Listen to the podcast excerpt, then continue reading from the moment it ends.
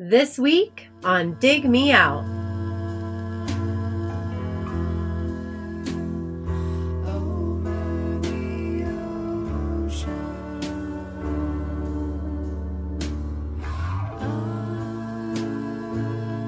With your hosts, Jason Ziak and Tim Minneci.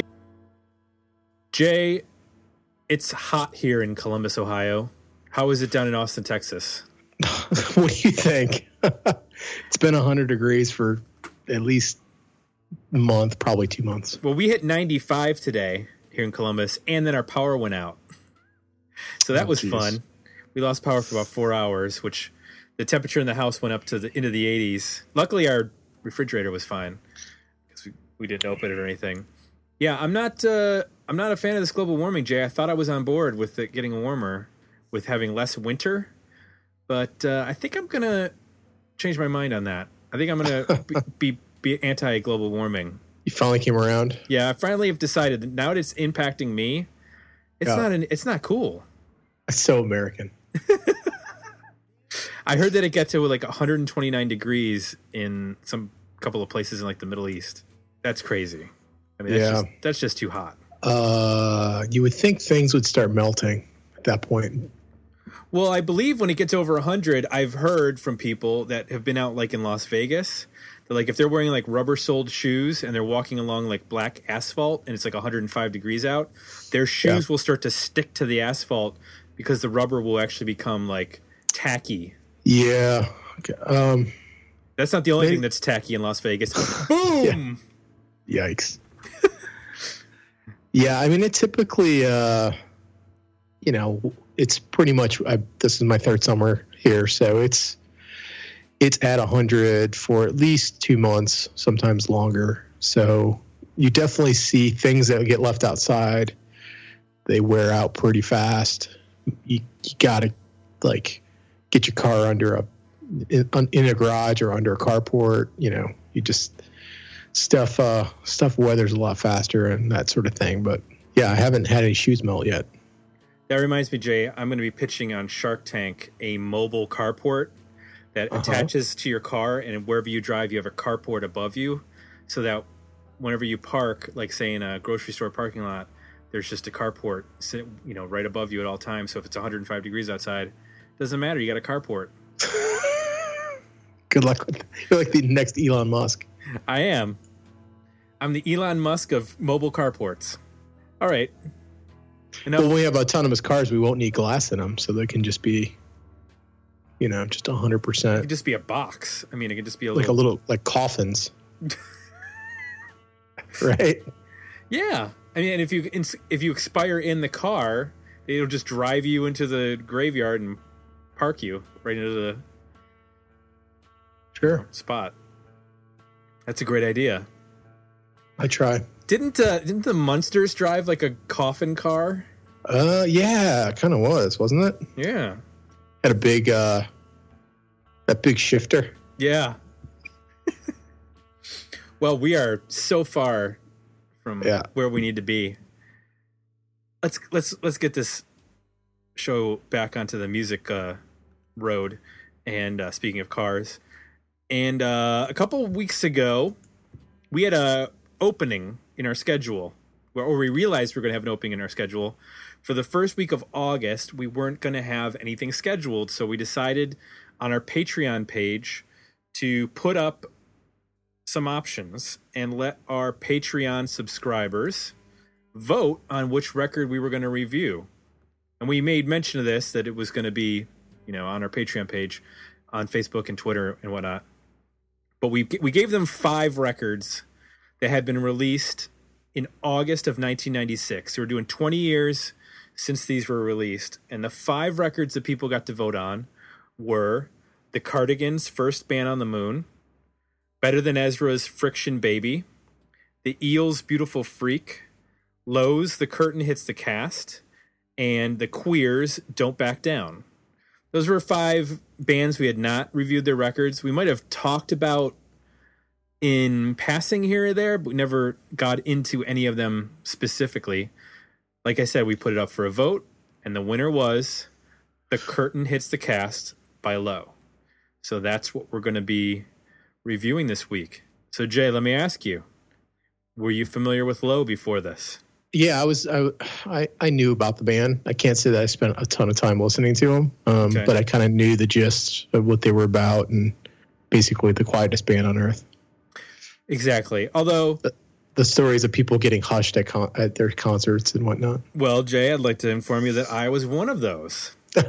there you go. That's how I know then. So my story with Low is, and I, I- I haven't actually listened to any of their albums prior to this. I'd probably heard some songs here or there, but as far as like sitting down and listening to a whole record, hadn't happened. But oh. I had seen them live in fall. I guess it would be September of '96. I went to the College Music Journal Festival. I've mentioned this in previous shows. Uh, I went with our music director at WFAL, John Riccardi.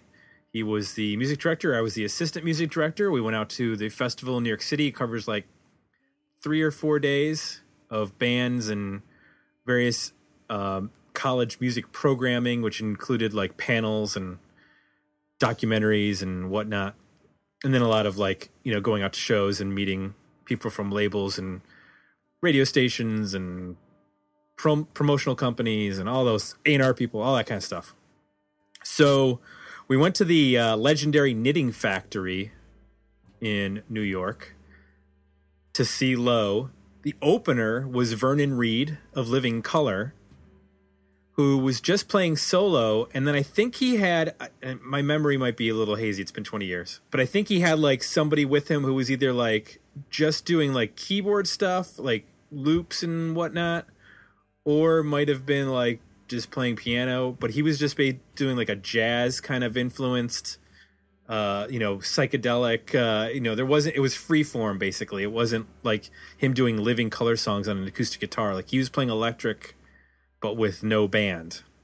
Uh huh. So that was interesting. Sure. And then Low played, and this is the situation where I got hushed.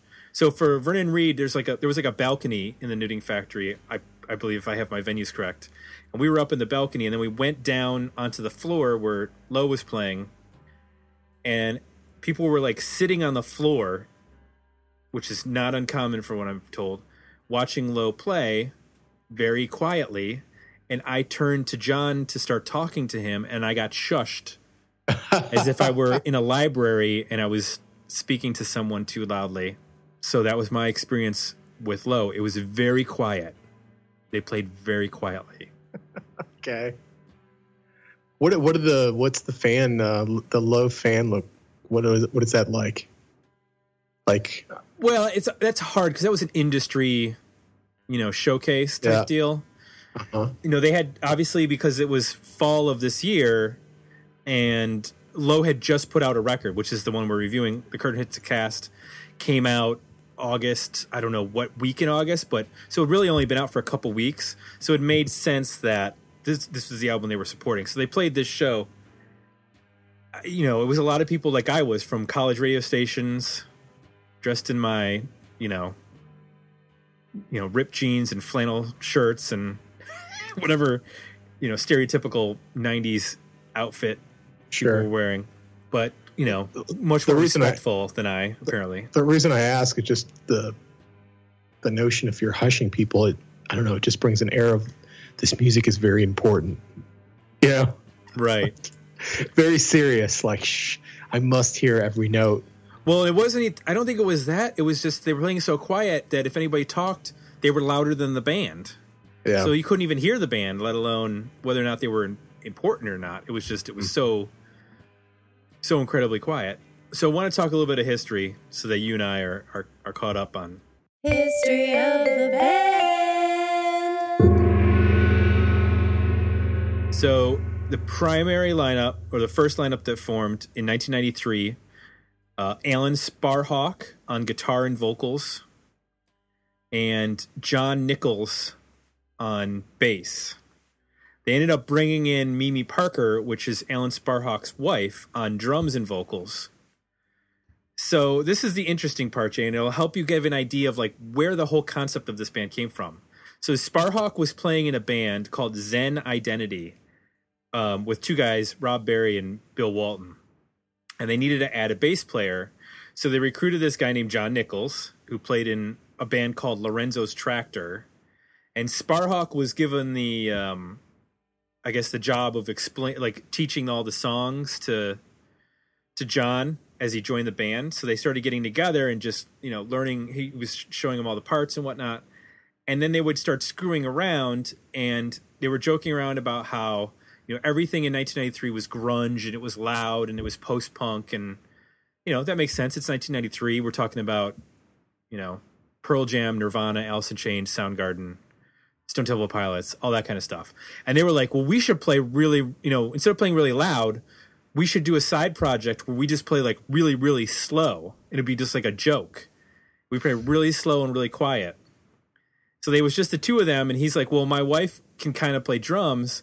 She'll why doesn't she play and she can sing and stuff? So she just plays at this point just a cymbal and a floor tom with brushes, and that's it. Yeah. So they start playing shows, and um, when you know people are like, "What the, f-" you know, what's going on?" and start heckling them, they turn their guitar amps down even lower, and and whisper even softer to piss off the people who are yelling at them for not Okay. playing like. So basically, it was there being antagonistic. It's it's kind of funny because y- you don't think of it, but it was almost punk Sure. in the way that they approached it Yeah. so John Nichols was in the band. Uh, they signed to uh, Vernon Yard, which was an imprint of uh, Virgin Records, which is also uh, the Verve were on Vernon Yard Records. They released their debut, "I Could Live in Hope," in 1994. Nichols played on the record, but he ended up getting replaced by Zak Sally, who um, toured with them and then played on the next record, which was called Long Division. That was released in 1995 and then the curtain hits the cast which is an album we're reviewing was released in 1996 all totaled i mean the band has basically been alan sparhawk and mimi parker for this whole time but they've had four different bass players.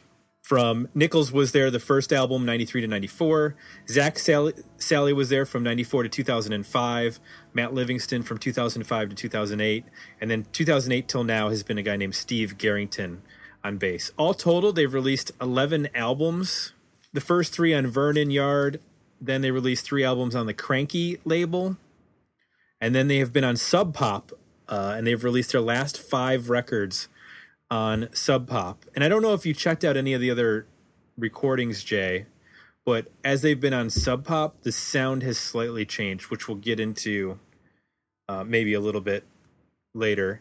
And then also those Sub Pop records have actually started charting, which is interesting especially in the UK, they've gotten higher and higher UK chart positions.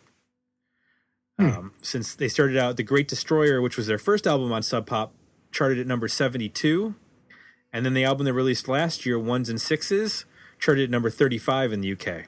Uh, and they, in addition to the 11 albums, they've released a number of EPs, singles, live albums, remix albums. They've been on a bunch of compilations. Uh, they've been in a lot of movies, um, including um, and TV shows. They were in Eastbound and Down. There's a show. Really? Yeah, it was a song by Low and Eastbound Down. That's the history of Low.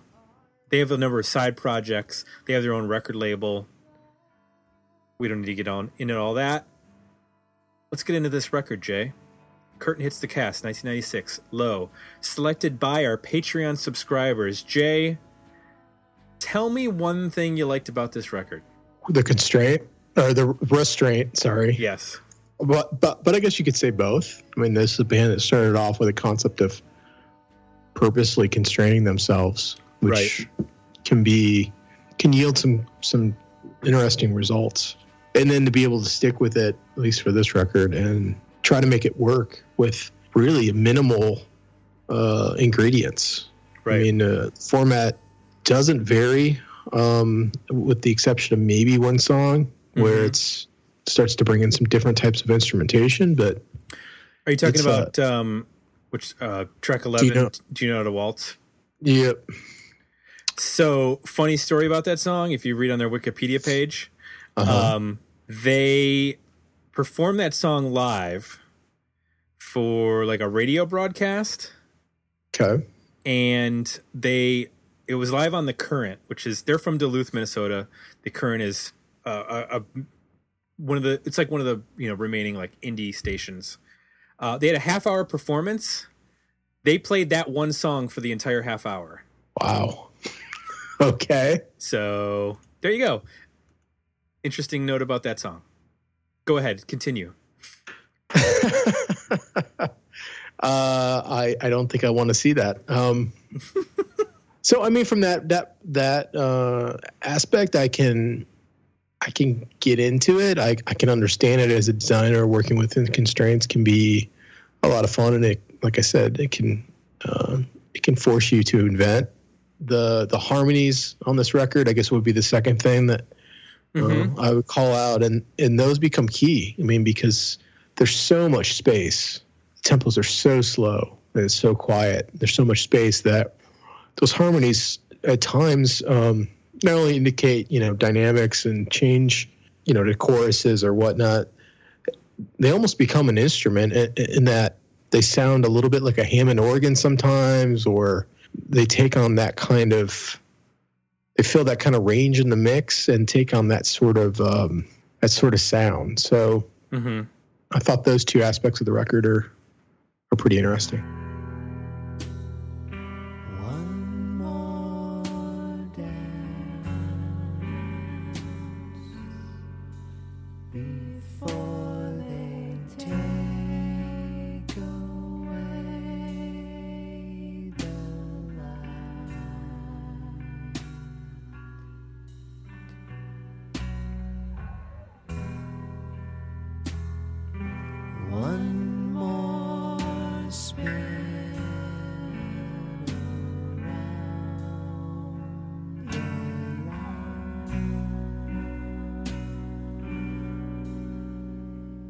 For me, uh, the aspects that I liked is when they stretched. Um, you know, we mentioned "Do You Know How to Waltz," which is the track eleven. It's 14 minutes and 39 seconds on the record. It goes into this long drone part that uh, reminded me of um, on. Well, there's a, a lot of bands that have attempted to do that. I mean, it sounds like they're layer, layering, you know, delayed guitars on top of each other and causing this like loop of drone. And there's a song on Wilco's "A Ghost Is Born," which has this like similar like, you know, long drony, you know, ten minute long part.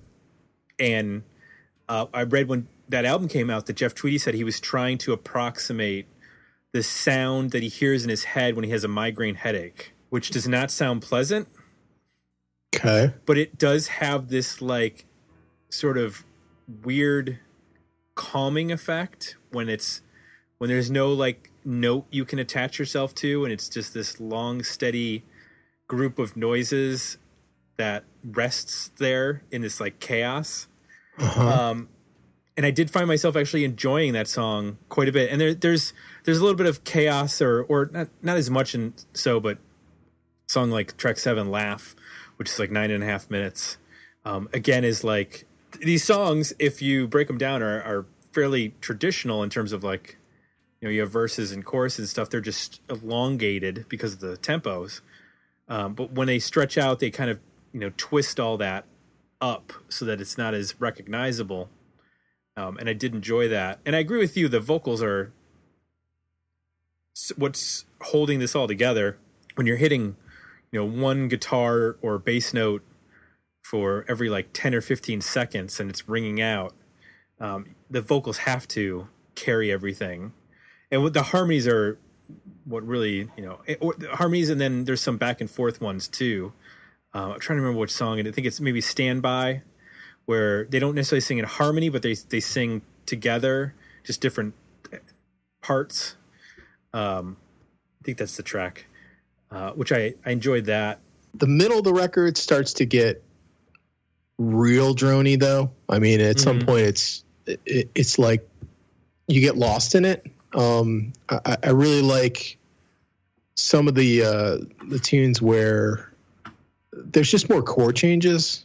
I know a lot of these songs in terms of the again go back to the constraint I, I i'm pretty sure that they play the same chords in the verses they do the chorus in a lot of this stuff. So there's a couple where they where they change that up and it's a welcome shift. Um, Right.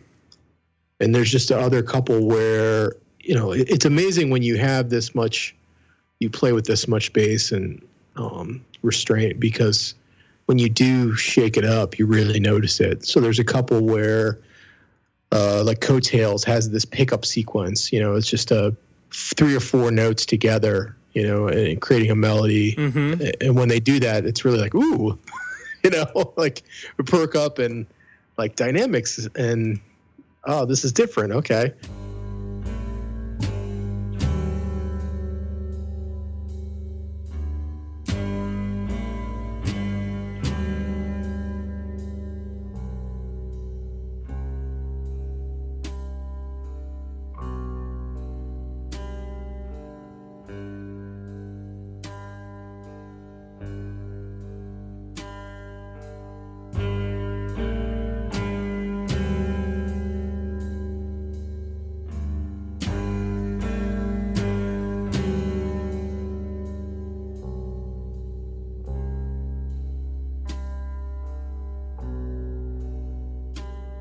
In the middle, I, I think "Standby." I do like how the vocal uh, works in the chorus that song, but that "Laugh" and "Lust" gets gets in the like mid middle of the record um, a little too drony for me. Um, I was also like kept waiting for uh, drum wise through the whole record for for a different something else to be used. I think there's one song where uh, there's some toms or timpani used. Yeah, coattails. Uh, it gets a little loud at the end, and they actually use some uh, what sounds like maybe toms or something. But um, Oh, it's like a I- roll, like da-da-da-da-da-da. yeah, yeah, yeah. yeah. Um, but it's just amazing, like listening to this as a drummer. It just I, I, my mind's blown of that there's not a kick drum in this whole record. Mm-hmm. Uh, it's just insane. Um, and very little hi hat. I mean, yeah, it comes in here and there, but it's very, very, very subtle. I can't imagine like, like, could you imagine set record or miking, you know, running sound for this band live? Would be you'd have to have like uh, the compression cranked on everything. Just so you can pick it up. Right, right.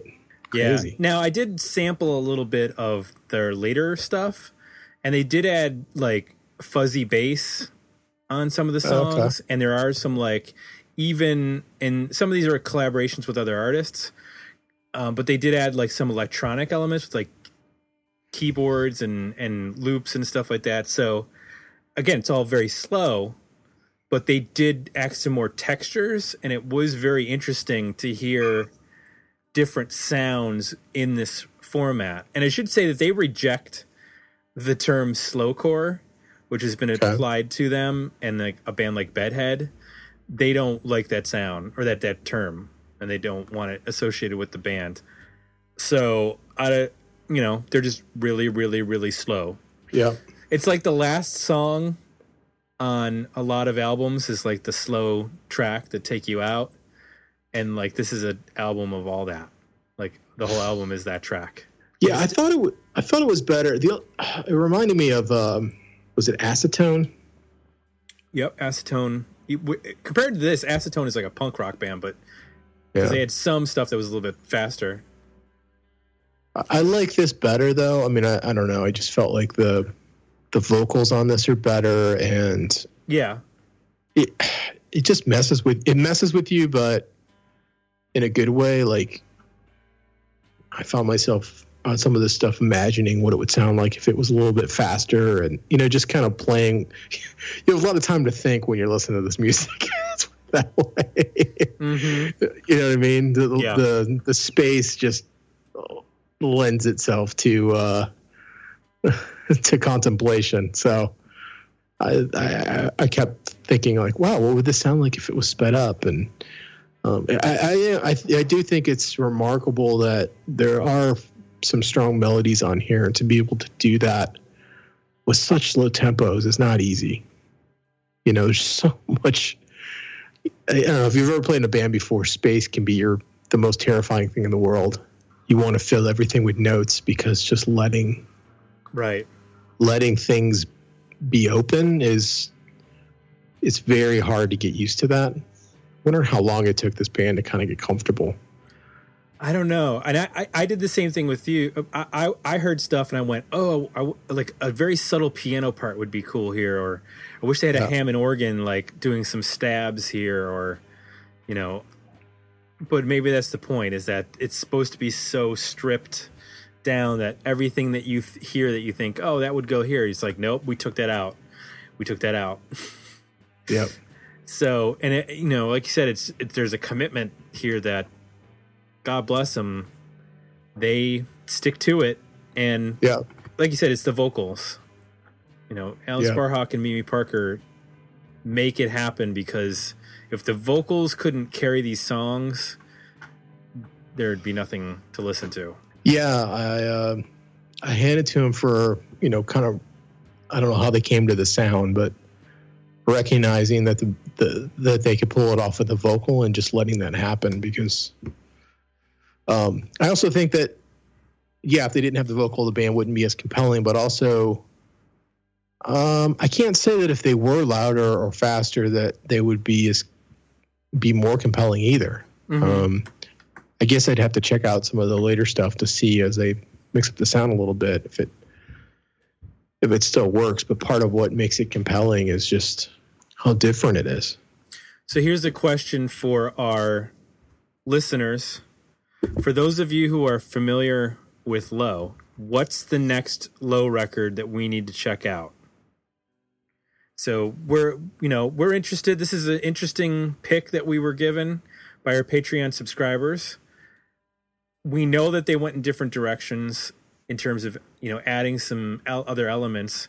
What's the next record that would would surprise us? Be like, oh, this is much you know it's it's the same tempo but it's much different in terms of the approach or the instrumentation or what have you. Which which record should we go with next? Leave that leave that in our comments on our facebook or our twitter page or if you're a patreon subscriber we'd appreciate some uh some guidance on that. Because i'm interested to to listen to more but it's you know we get into that every week. We got a new review coming up or an interview or a roundtable so it's hard to spend a lot of time you know just going back to what we just listened to Yep. so if there's a if there's a particular record that people want to suggest uh, i think we'd both appreciate that so jay let's do our uh, end of the show thoughts and give our uh, rating worthy album better ep or decent single this might be a tough one how do you rate this one I'm at an EP.